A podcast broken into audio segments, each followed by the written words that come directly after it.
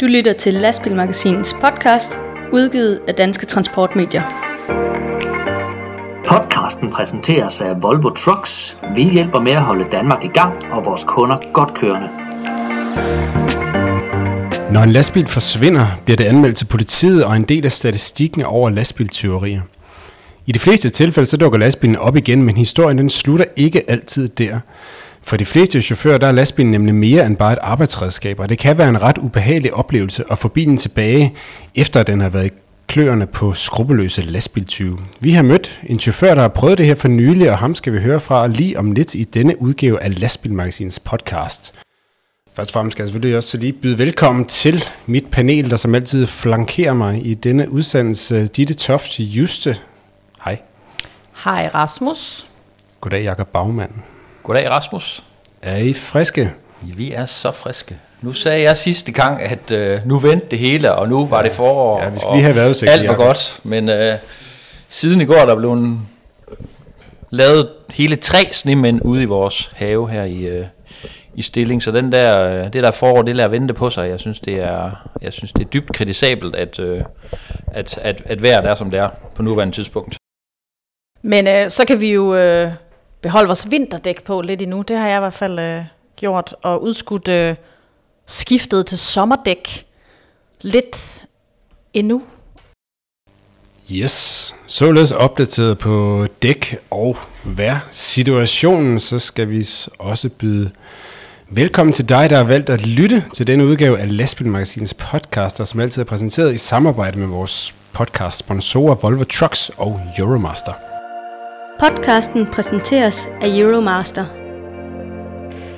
Fra Aalborg til Padborg, fra Holstebro til København, fra Nyborg til Frankfurt, Paris eller Amsterdam. Euromaster er lokale, landsdækkende og internationale. Vi starter med noget god gammeldags cabotagefusk. I forrige podcast, der talte vi lidt om den her, en af de tre store sager, der er i gang i det sønderjyske område omkring efterforskning af overtrædelse af cabotagelovgivningen. Det var firmaet Ek Pedersen, vi havde op at vende, hvor der var øh, nu øh, et anklageskrift klar. En anden sag, det er det her firma, som øh, hed T S Transport. Øhm, men øh, den sag, den ser måske ud til allerede at være slut, inden den sådan for alvor er kommet i gang og nået rettens øh, vej, Ditte. Ja, det er der i hvert fald en, en mulighed for, fordi T S Transport, som du jo så rigtigt øh, siger, at det, det hed, øh, var jo indblandet i en større cabotagesag, hvor de blev sigtet for omfattende cabotagekørsel. T S Transport A S øh, har så skiftet navn til øh, Transport tyve femten A S. Men Transport tyve femten er øh, for, for ganske nylig blevet øh, kommet under tvangsopløsning, så, øh, så man kan sige, at det firma... Øh, ophører jo øh, efter alle, efter al sandsynlighed, øh, simpelthen med at eksistere. Øh, vognmand John Thimsen, som er, er manden bag øh, ja, T S Transport og Transport tyve femten og, og nogle andre firmaer, han, øh, han har også et firma, der hedder Thimsen Transport. Det firma har øh, så fået øh, femten tilladelser her for ganske nyligt, Og, øhm, og Færdselsstyrelsen har, øh, har oplyst øh, mig i en aktindsigtsanmodning om, at øh, de her femten tilladelser, som Thimsen Transport har fået dem, de er blevet udstedt den øh, femogtyvende marts to tusind og enogtyve. Øh, før den dato, der havde Thimsen Transport øh, ikke øh, nogen tilladelser og har ikke før været i besiddelse øh, af tilladelser. Men... Øh, Det er jo svært at rejse tiltale mod et, et firma, der ikke eksisterer, kan man sige. Og eftersom T S Transport eller Transport tyve femten, som det skiftede navn til, ikke længere eksisterer, så, så er man jo som anklagemyndighed lidt på, hvad kan man sige, måske ikke helt på herrens mark, men man er i hvert fald i lidt af et, af et, et vandhul et eller andet sted, eller et vadehul, hvor man ikke helt ved, hvad man lige gør, men... For der er ikke rejst tiltale endnu mod, øh, mod Transport tyve femten. Øhm, anklagemyndigheden er så ved at se på, om man kan øh, rejse tiltale mod det nye firma, øh, altså Thimsen Transport. Og det kan man gøre, øh, hvis, hvis en virksomhed tvangsopløses, så kan man, øh, hvis driften så simpelthen fortsætter fuldstændig uændret i et nyt firma, jamen så kan den sigtelse, der var mod det firma, der tidligere øh, eksisterede, så kan den øh, sigtelse blive rejst som en tiltale mod et, et nyt firma. Øh, og det, det er jo det, der måske, øh, det er jo det, anklagemyndigheden så er ved at vurdere, om, om er tilfældet øh, i, i, det her, øh, i denne her sag. Øh, det øh, Det skal lige siges, at jeg har selvfølgelig på alle måder forsøgt at få John Thimsen til at, at tale lidt med mig, og øh, forsøgt at få ham til at svare på, om, om driften, altså om aktiviteterne i, i Transport tyve femten, der nu under tvangsopløsning, jamen fortsætter de så i Thimsen Transport, eftersom det firma jo nu har øh, fået udstedt femten tilladelser. John Thimsen har, øh, har ikke ønsket at øh, udtale sig hverken på telefon, og han øh, svarer ikke på mine mails, så øh, det tager jeg jo selvfølgelig som et øh, helt almindeligt, øh, jeg har ingen kommentarer, øh, og faktisk har jeg ikke lyst til at tale med dig. Så, øh, så det kan vi ikke rigtig få svar på og, og blive meget klogere på, men øh, vi kan selvfølgelig holde øje med, om øh, anklagemyndigheden ved øh, Midt- og Vestjyllands politi, Tungvogn Center Øst, om de øh, rejser tiltale mod Thimsen Transport, som jo øh, er det øh, firma, der, øh, der lige nu øh, eksisterer øh, under John Thimsens øh, hænder. Det ligner jo et klassisk tilfælde af den gode gamle konkursrytteri-manøvre, som ikke mindst transportbranchen har set rigtig mange gange i tidens løb, hvor man af den ene eller anden årsag lige øh, slipper af med noget Men noget gæld eller nogle trælsesager og skifter, et, øh, skifter over et nyt selskab eller et nyt firma, øh, en ny firmakonstruktion og, og på en eller anden måde forsøger at drive aktiviteter nogenlunde videre på den vis. Og det, det er jo lykkes mange gange igennem historien, men vi må se, om øh, politiet de er tilpas øh, vakse ved havelån til at kunne sætte en stopper for det her, og også få løftet den her kabotagesag over for, for det nye selskab.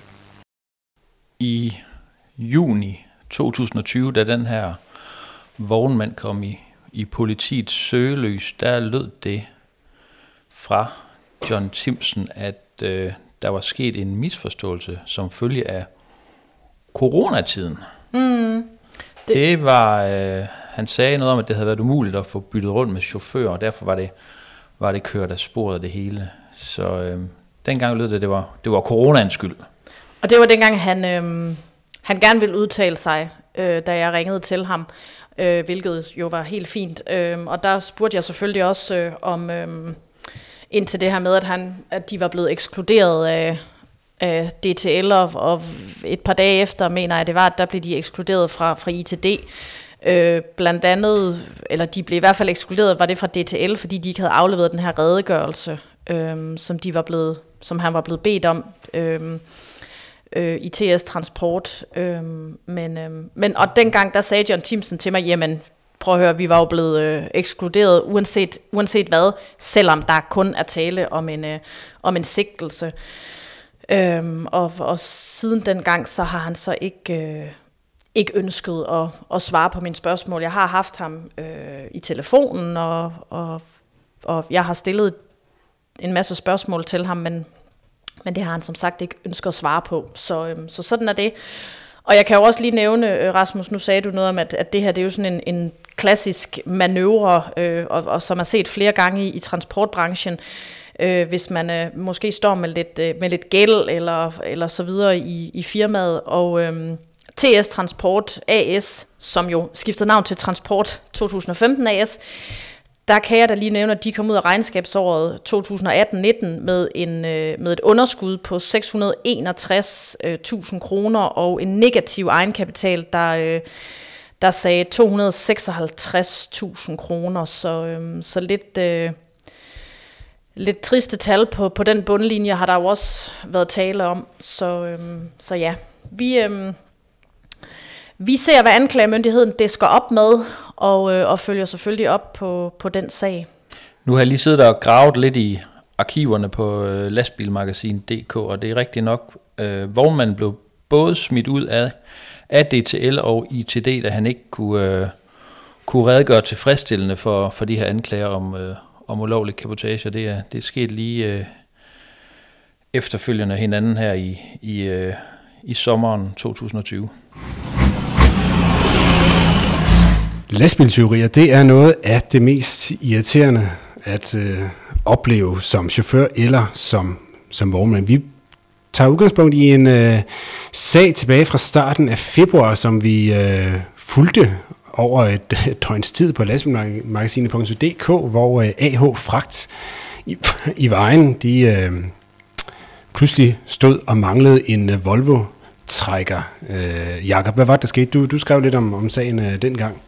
Jo, det var den sidste weekend i øh, januar måned, der fik de stjålet den her øh, Volvo-trækker, og det øh, skete ved, at ukendte gerningsmænd, de øh, simpelthen fik dækket overvågningskameraet af, altså overvågningskameraet ude ved, ved A H Fragt. Man byggede en stige op til kameraet, og øh, så puttede man poser over kameraet. Det skete omkring klokken to om natten, og klokken ti minutter i fire samme nat, der kører den her bil så fra pladsen, og det kunne man så se via trackeren.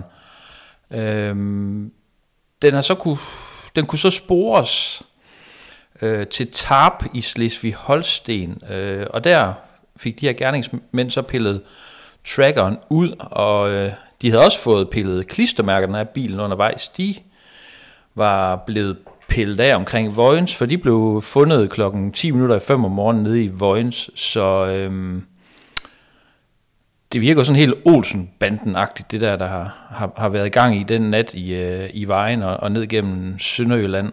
Øhm, ja, og så øh, efterlyste de så den her trækker, og det gav rigtig meget omtale på, øh, på Facebook og de, øh, og de sociale medier.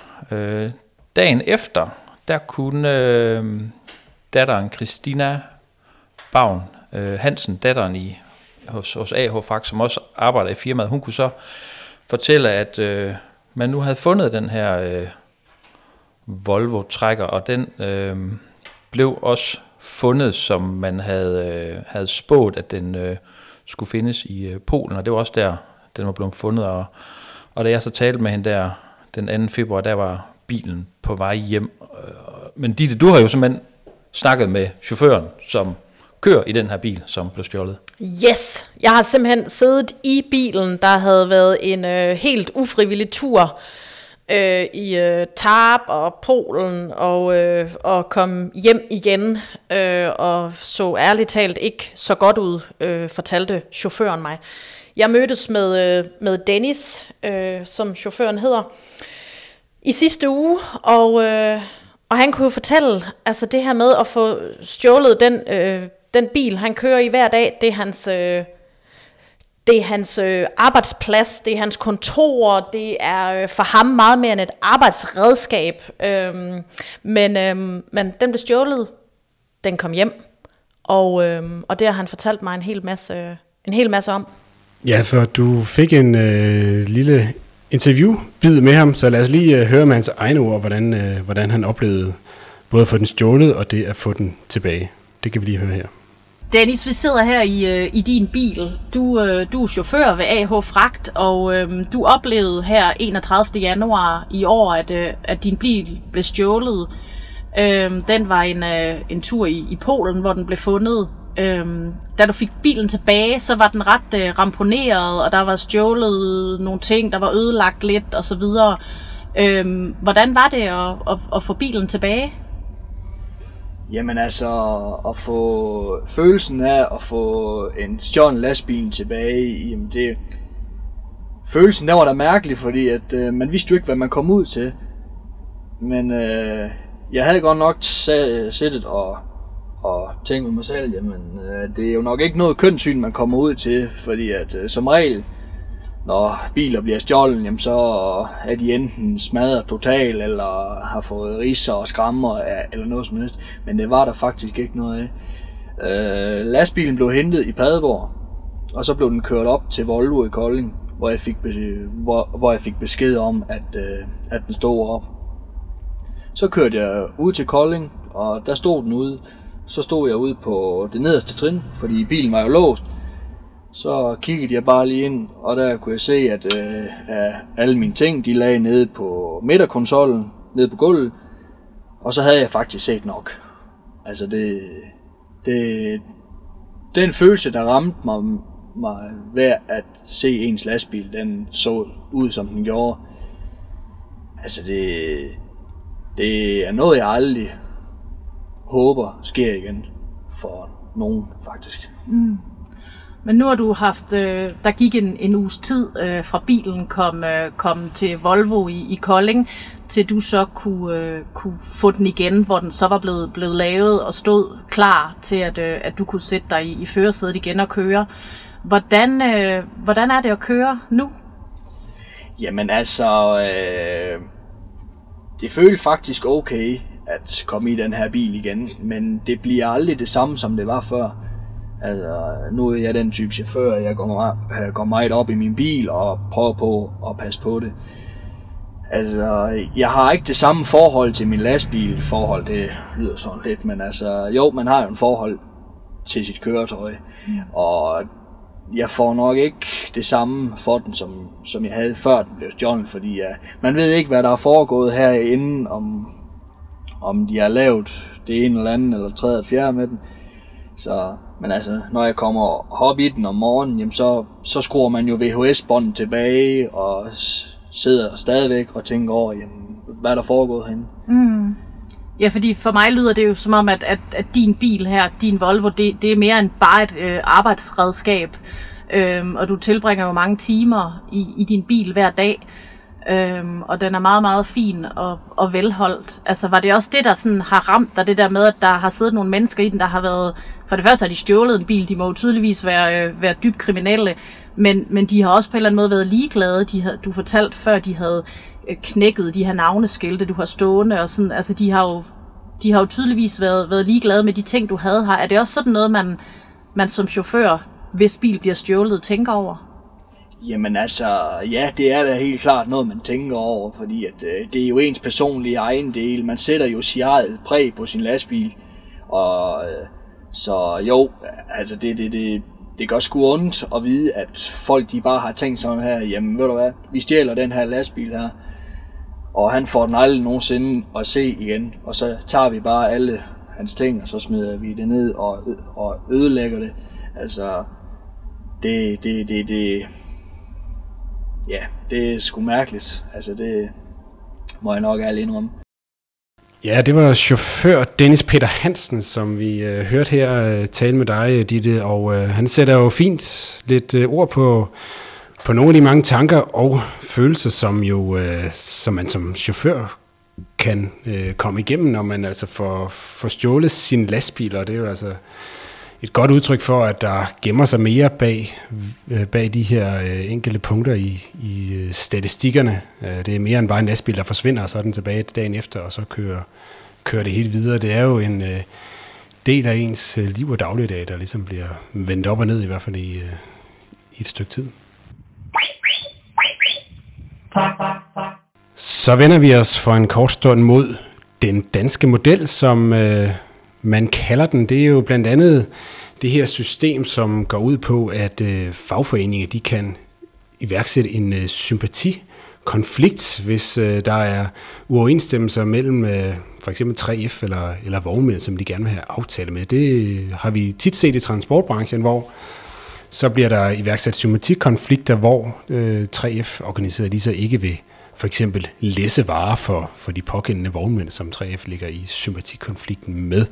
Det er sådan en, en del af, af det system, der, der gælder i, i, i den danske overenskomstbranche, eller den, eller den danske arbejds, arbejdsretsmodel. Men det er der altså nogle vognmænd, der virkelig er trætte af, at tre F kan agere på den her måde. Så de har simpelthen stævnet tre F, blandt andet, og øh, ville have gjort op med det her, Ditte. Hvordan gik det?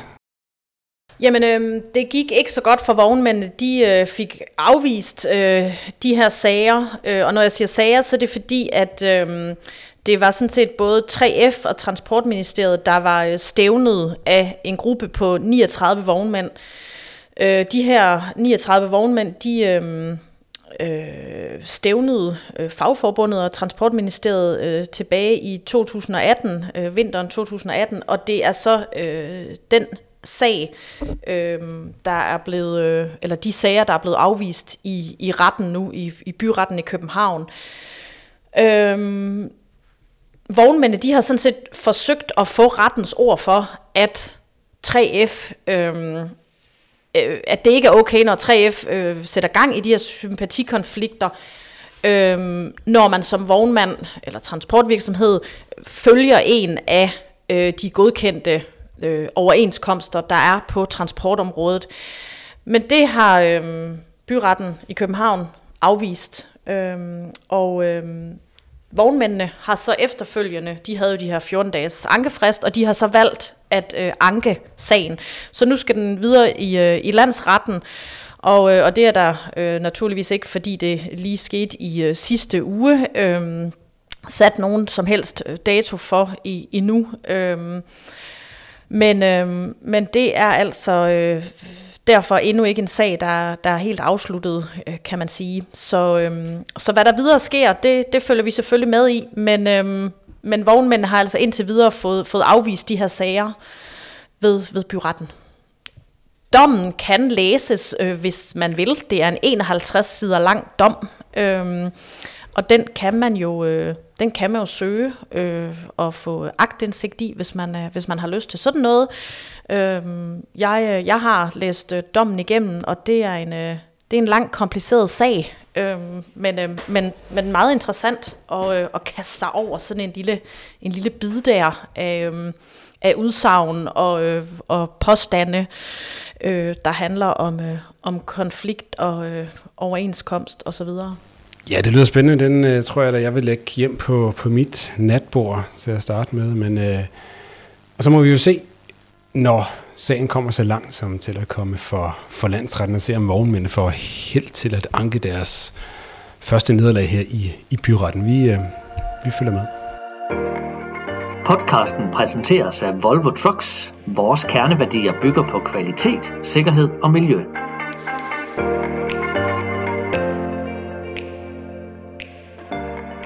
Så skal vi til quizzen. I sidste udsendelse, der stillede vi lytterne det spørgsmål, hvilket vognmandsfirma er det, der lægger lastbil til optagelserne af den nye kommende danske truckerfilm Asfalt. Jakob, du har været på, på stedet selv.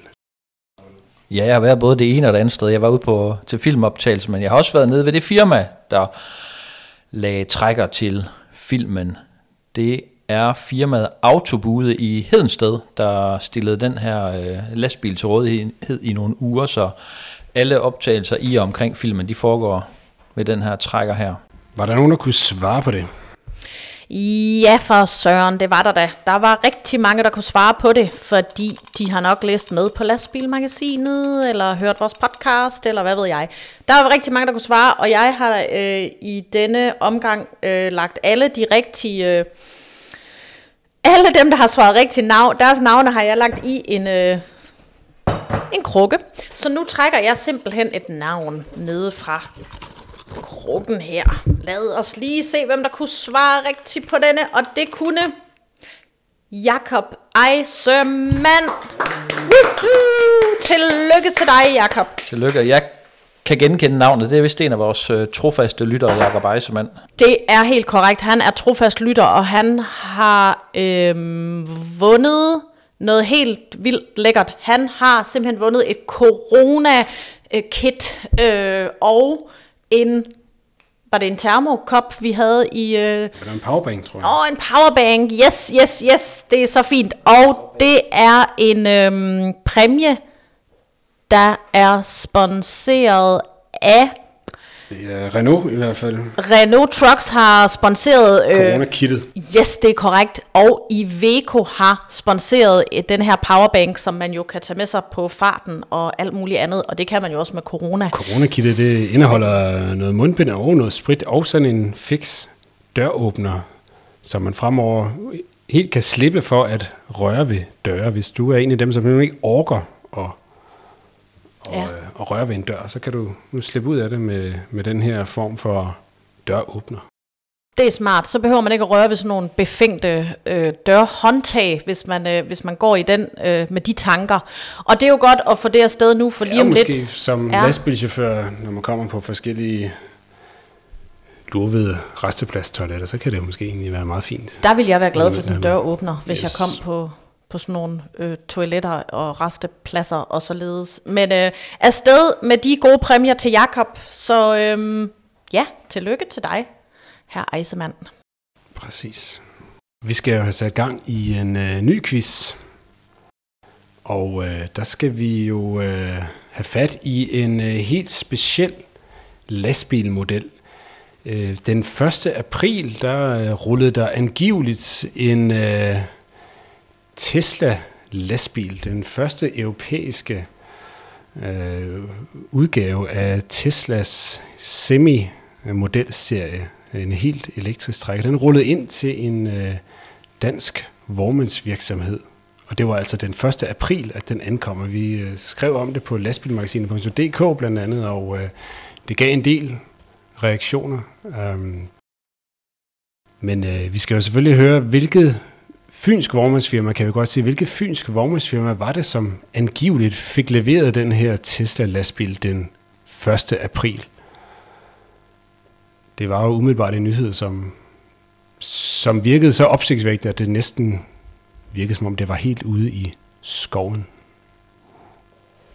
I den grønne skov. Præcis. Så hvilket firma var det, der fik den her Tesla-lastbil angiveligt? Og hvis du kan svare på det, så øh, skynd dig ind og svar på øh, mail, messenger, Facebook, ring til os, et eller andet svar, og så er du selvfølgelig med i øh, lodtrækningen næste gang, vi øh, høres ved, øh, og der er som altid gode præmier i spil. Podcasten præsenteres af Euromaster. Euromaster hjælper dig der, hvor du har brug for det. Vi har breakdown service døgnet rundt. Ring altid på halvfjerds tyve nul tre nul tre, så får vi dig videre på stedet i hele Europa. Så er vi nået til det segment, vi kalder Kort Nyt, hvor vi lige tager et view over nogle af de overskrifter, der har præget transportbranchen her i de seneste uger. Og vi starter ud med lidt nyt på øh, gasfronten, så at sige. Øh, gasdrevne lastbiler, de er stadigvæk øh, langt endnu til at få deres øh, store gennembrud på det danske marked, men nu bliver det i hvert fald lidt nemmere at tanke op, hvis du kører med en øh, lastbil med, med gasmotor, eller hvis du overvejer at investere i en. Først og fremmest så er der øh, planer om, at øh, til sommer, der skal der være bygget fire nye gastankstationer på motorvejsnettet mellem øh, København og Aarhus, mere præcis i Ishøj, Køge, Odense og Horsens. Og det bliver altså øh, tankstationer med det såkaldte C N G-tanke, altså det er komprimeret gas. Øh, det findes der i forvejen en, en, en del tankstationer af i Danmark med, med det her C N G, komprimeret gas. Det er jo tankstationer, som simpelthen bliver koblet på det eksisterende net af gasrørsledninger i, i Danmark. Uh, og uh, det her nye tankstationer, de er blevet til med støtte fra Vejdirektoratets pulje til omstilling af erhvervstransport. Så det er jo de lastbiler, der kører i Danmark på, uh, på det her C N G. Det er jo altså primært lastbiler til uh, renovationskørsel, der kører også en del busser med det. Så de får i hvert fald lidt nemmere ved at tanke op. Det vi til gengæld ikke har i Danmark, det er lastbiler, eller undskyld, det er tankstationer med L N G, altså flydende gas. Men øh, det bliver der lavet om på, fordi nu har Q otte I D S-anlæg i Padborg altså planer om, i slutningen af tyve enogtyve, så skal der åbnes et, en, en gastankstation med øh, flydende gas, øh, flydende naturgas på, øh, på anlægget i, øh, i Padborg. Og øh, der er jo godt nok ikke rigtig nogen øh, danske lastbiler, med, øh, som kan køre på flydende øh, gas, men der er jo en del af de... Øh, Padborg-baserede danske vognmandsfirmaer med udenlandske lastbiler, som, som, som bruger det her flydende gas og kører sydpå, for der er et, et helt pænt L N G-netværk ned igennem Europa. Og fordelen med flydende gas frem for komprimeret gas, det er jo, at det fylder mindre, og dermed så kan man have mere med på bilen, og det giver simpelthen en længere rækkevidde.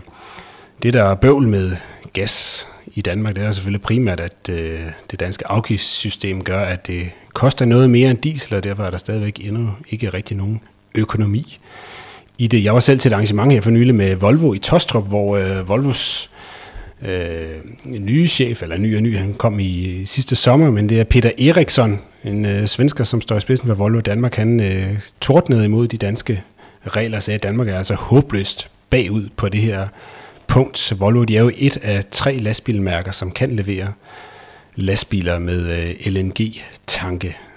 Så, så vi må se, om det her, den første station i, i Padborg, det bliver starten på et større netværk, og om der politisk bliver vilje til at gøre L N G tilgængelig i større omfang for den danske transportbranche.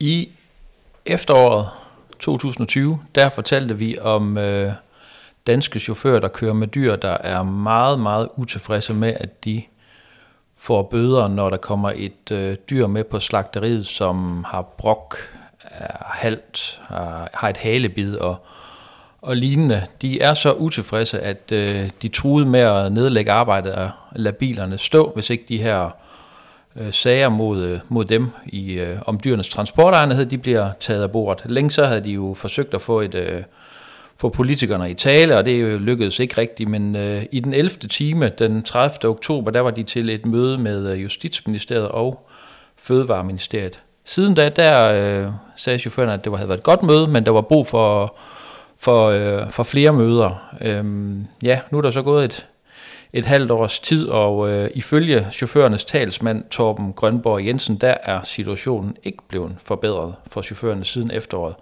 Som man siger, vi troede på, at nu blev det godt, men de her sager, de er begyndt at komme igen.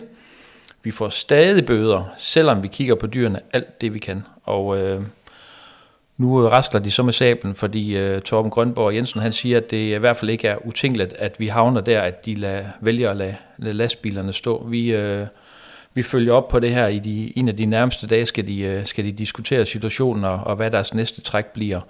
Styregruppen består af otte chauffører fra syv forskellige firmaer med tilknytning til øh, transportbranchen, eller dyretransportbranchen. Og øh, skal man øh, ligesom... Øh, altså fornemmelsen er, at der er en, en, en stor opbakning derude til de her chauffører, blandt andre chauffører, om at, øh, om at man lærer nedlægge arbejden og lader bilerne stå, hvis ikke, øh, hvis ikke der sker noget på det her område. Og fra den sag til noget helt andet, man skal, øh, man skal bruge neglelak på neglene og ikke alle mulige andre steder. Det, øh, det kan en fireogtredive-årig vognmand fra øh, Skanderborg øh, skrive under på, efter han øh, øh, syvende april blev idømt fire måneders betinget fængsel og en øh, ret stor bøde. fire hundrede og halvtreds tusind kroner skal, skal vognmanden af med. Øh, han, øh, blev til, han blev dømt for tre forhold vedrørende dokumentfalsk, og hele tyve forhold øh, vedrørende øh, godskørsel øh, for f- uden at have tilladelse til det. Øhm, og øhm, han havde selv forklaret i retten, at han havde taget kopier af tilladelse, en ægte tilladelse, og så havde han simpelthen brugt glimmerneglelak øh, til at øh, få hologrammet på, på den her tilladelse til at se ægte ud.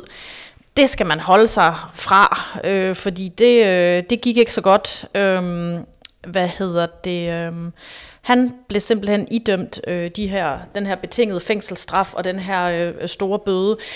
Vognmanden var tiltalt for personligt at have været ansvarlig for de lovovertrædelser, der var begået i hans vognmandsselskab.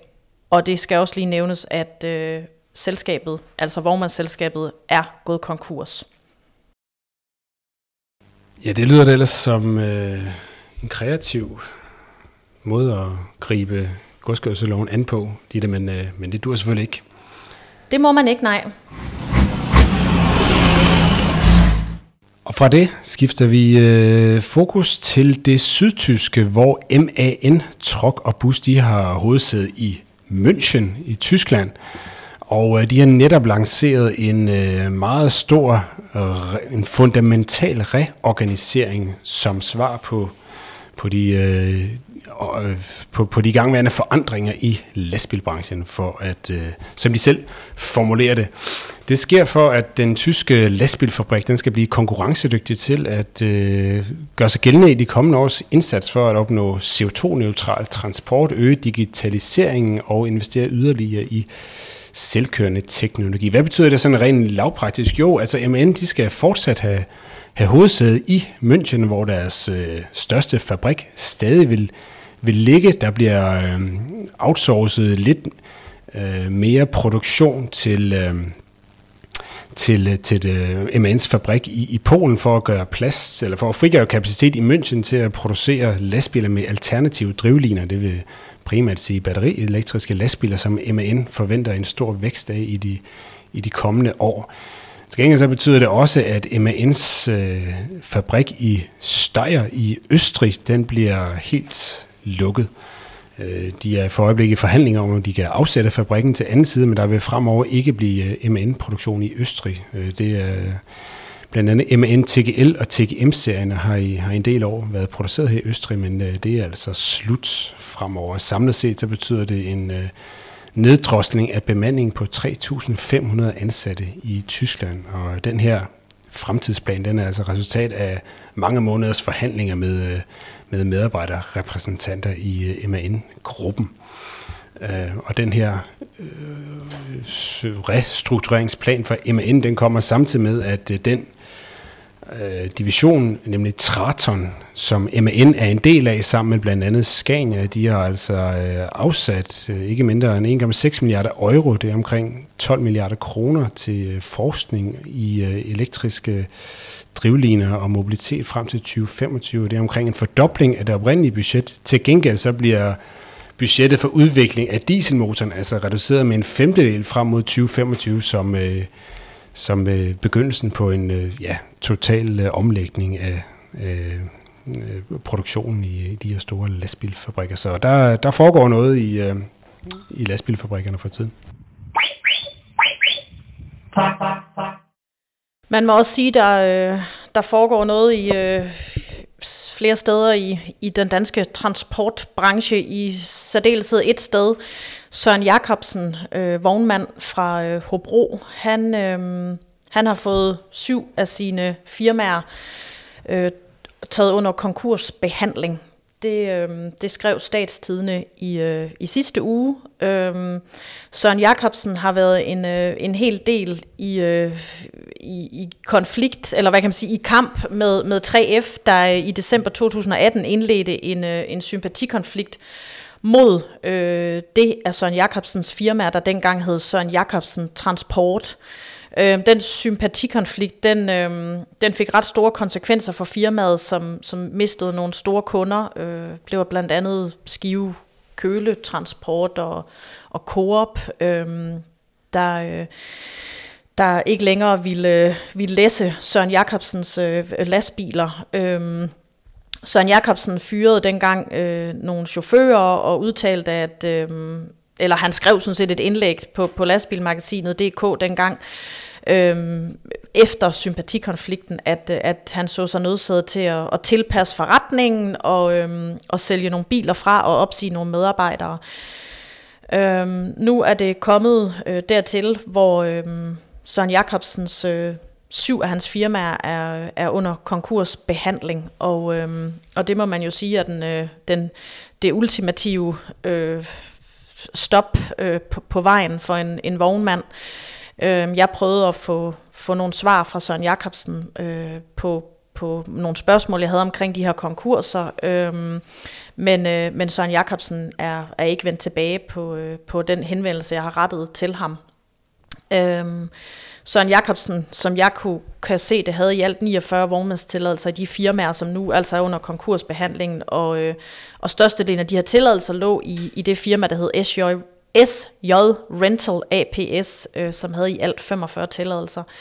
Men øh, under konkursbehandling, det, øh, det er hvad de er lige nu, øh, Søren Jakobsens syv firmaer.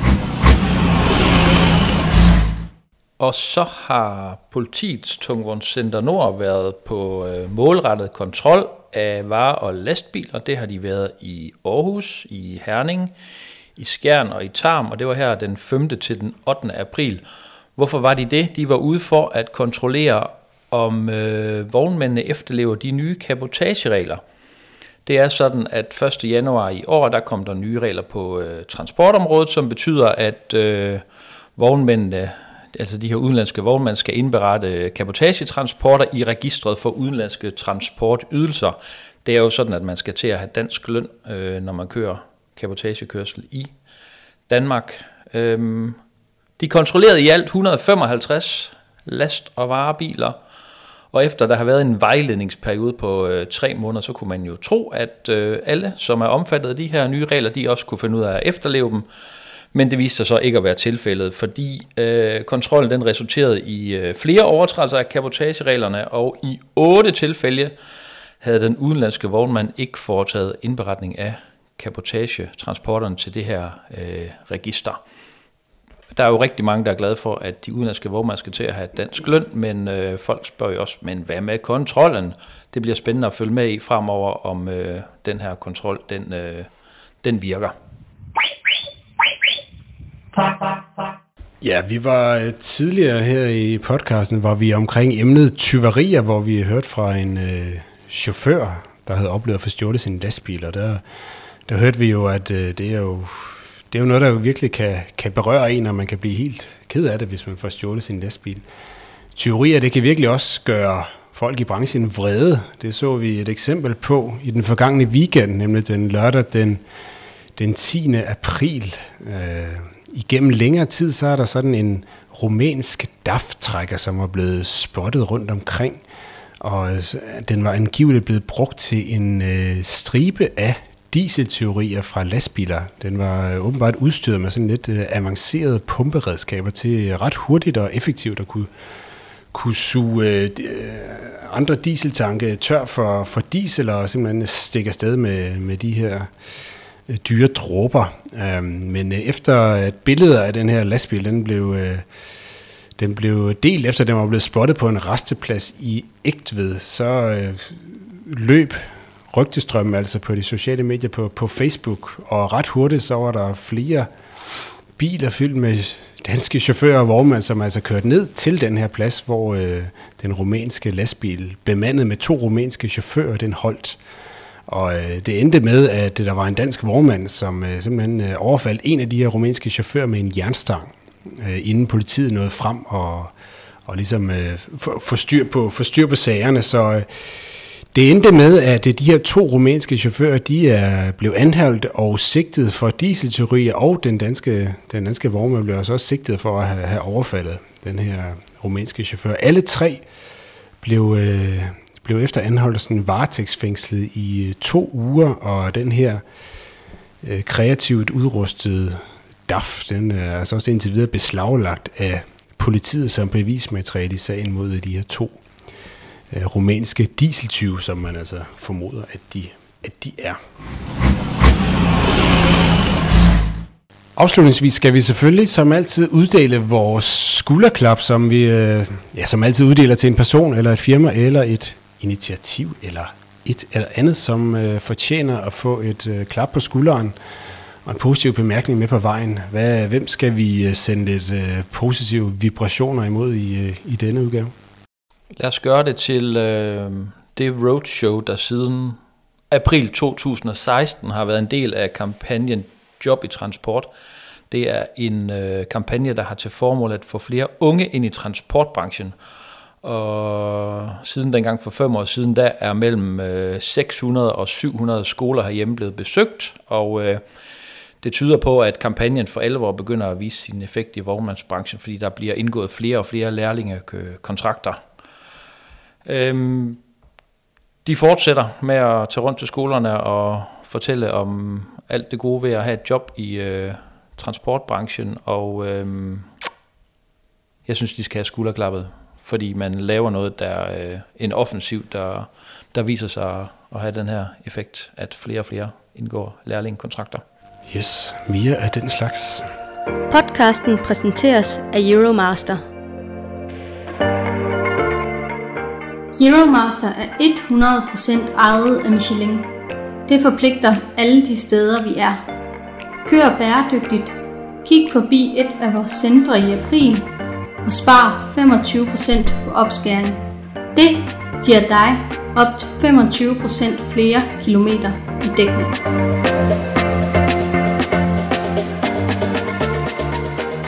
Det var, hvad vi havde valgt at tale om i denne udgave af Lastbilmagasinets podcast. Vi er tilbage om, ja, om fjorten dage. Lidt mindre end fjorten dage bliver det den her gang. Vi, vi sender lidt uh, forskudt på grund af, på grund af påsken, men uh, vi, er, vi er tilbage om en, uh, om en halvanden uges tid. Og i mellemtiden så kan du som altid holde dig opdateret på lastbilmagasinet punktum d k med seneste nyt fra branchen. Tak til jer to, Ditte Tofte Juste og Jakob Baumann. Selv tak. Selv tak, Rasmus. Ditte, du sidder og vifter med det magasin.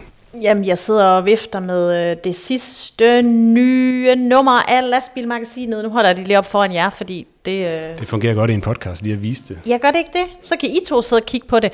Ej, hvad kan vi se? Vi kan jo se forsidebilen. Det er en øh, fin Mercedes Actros fra Rygård, øh, som øh, chauffør Mark Bjørn kører i. Det er mig, der har lavet forsidebilen, kan jeg også afsløre. Nå, men der er i hvert fald masser af guf og lækkerier og spændende artikler og alt muligt andet lækkert. Så skynd dig ned og køb det. Nu har jeg det under armen her og skal hjem, og jeg skal selvfølgelig hjem og læse det, og min søn skal læse det, og det bliver så godt. Så øhm, du skal også købe det, dig der sidder og lytter. Yes, du kan se på lastbilmagasinet punktum d k, hvor du kan købe det og eller... tegne et abonnement på, øh, på bladet. Min eget navn, det er Rasmus Hårgaard, og udsendelsen her, den er produceret af Stine Pilgaard, udgivet af Danske Transportmedier. Lastbilmagasinets podcast, den er som altid præsenteret i samarbejde med Volvo Trucks og Euromaster, og den største tak, den går selvfølgelig til dig, der har lyttet med. Vi høres ved. Du lyttede til Lastbilmagasinets podcast, udgivet af Danske Transportmedier. Podcasten præsenteres af Volvo Trucks. Vi hjælper med at holde Danmark i gang og vores kunder godt kørende.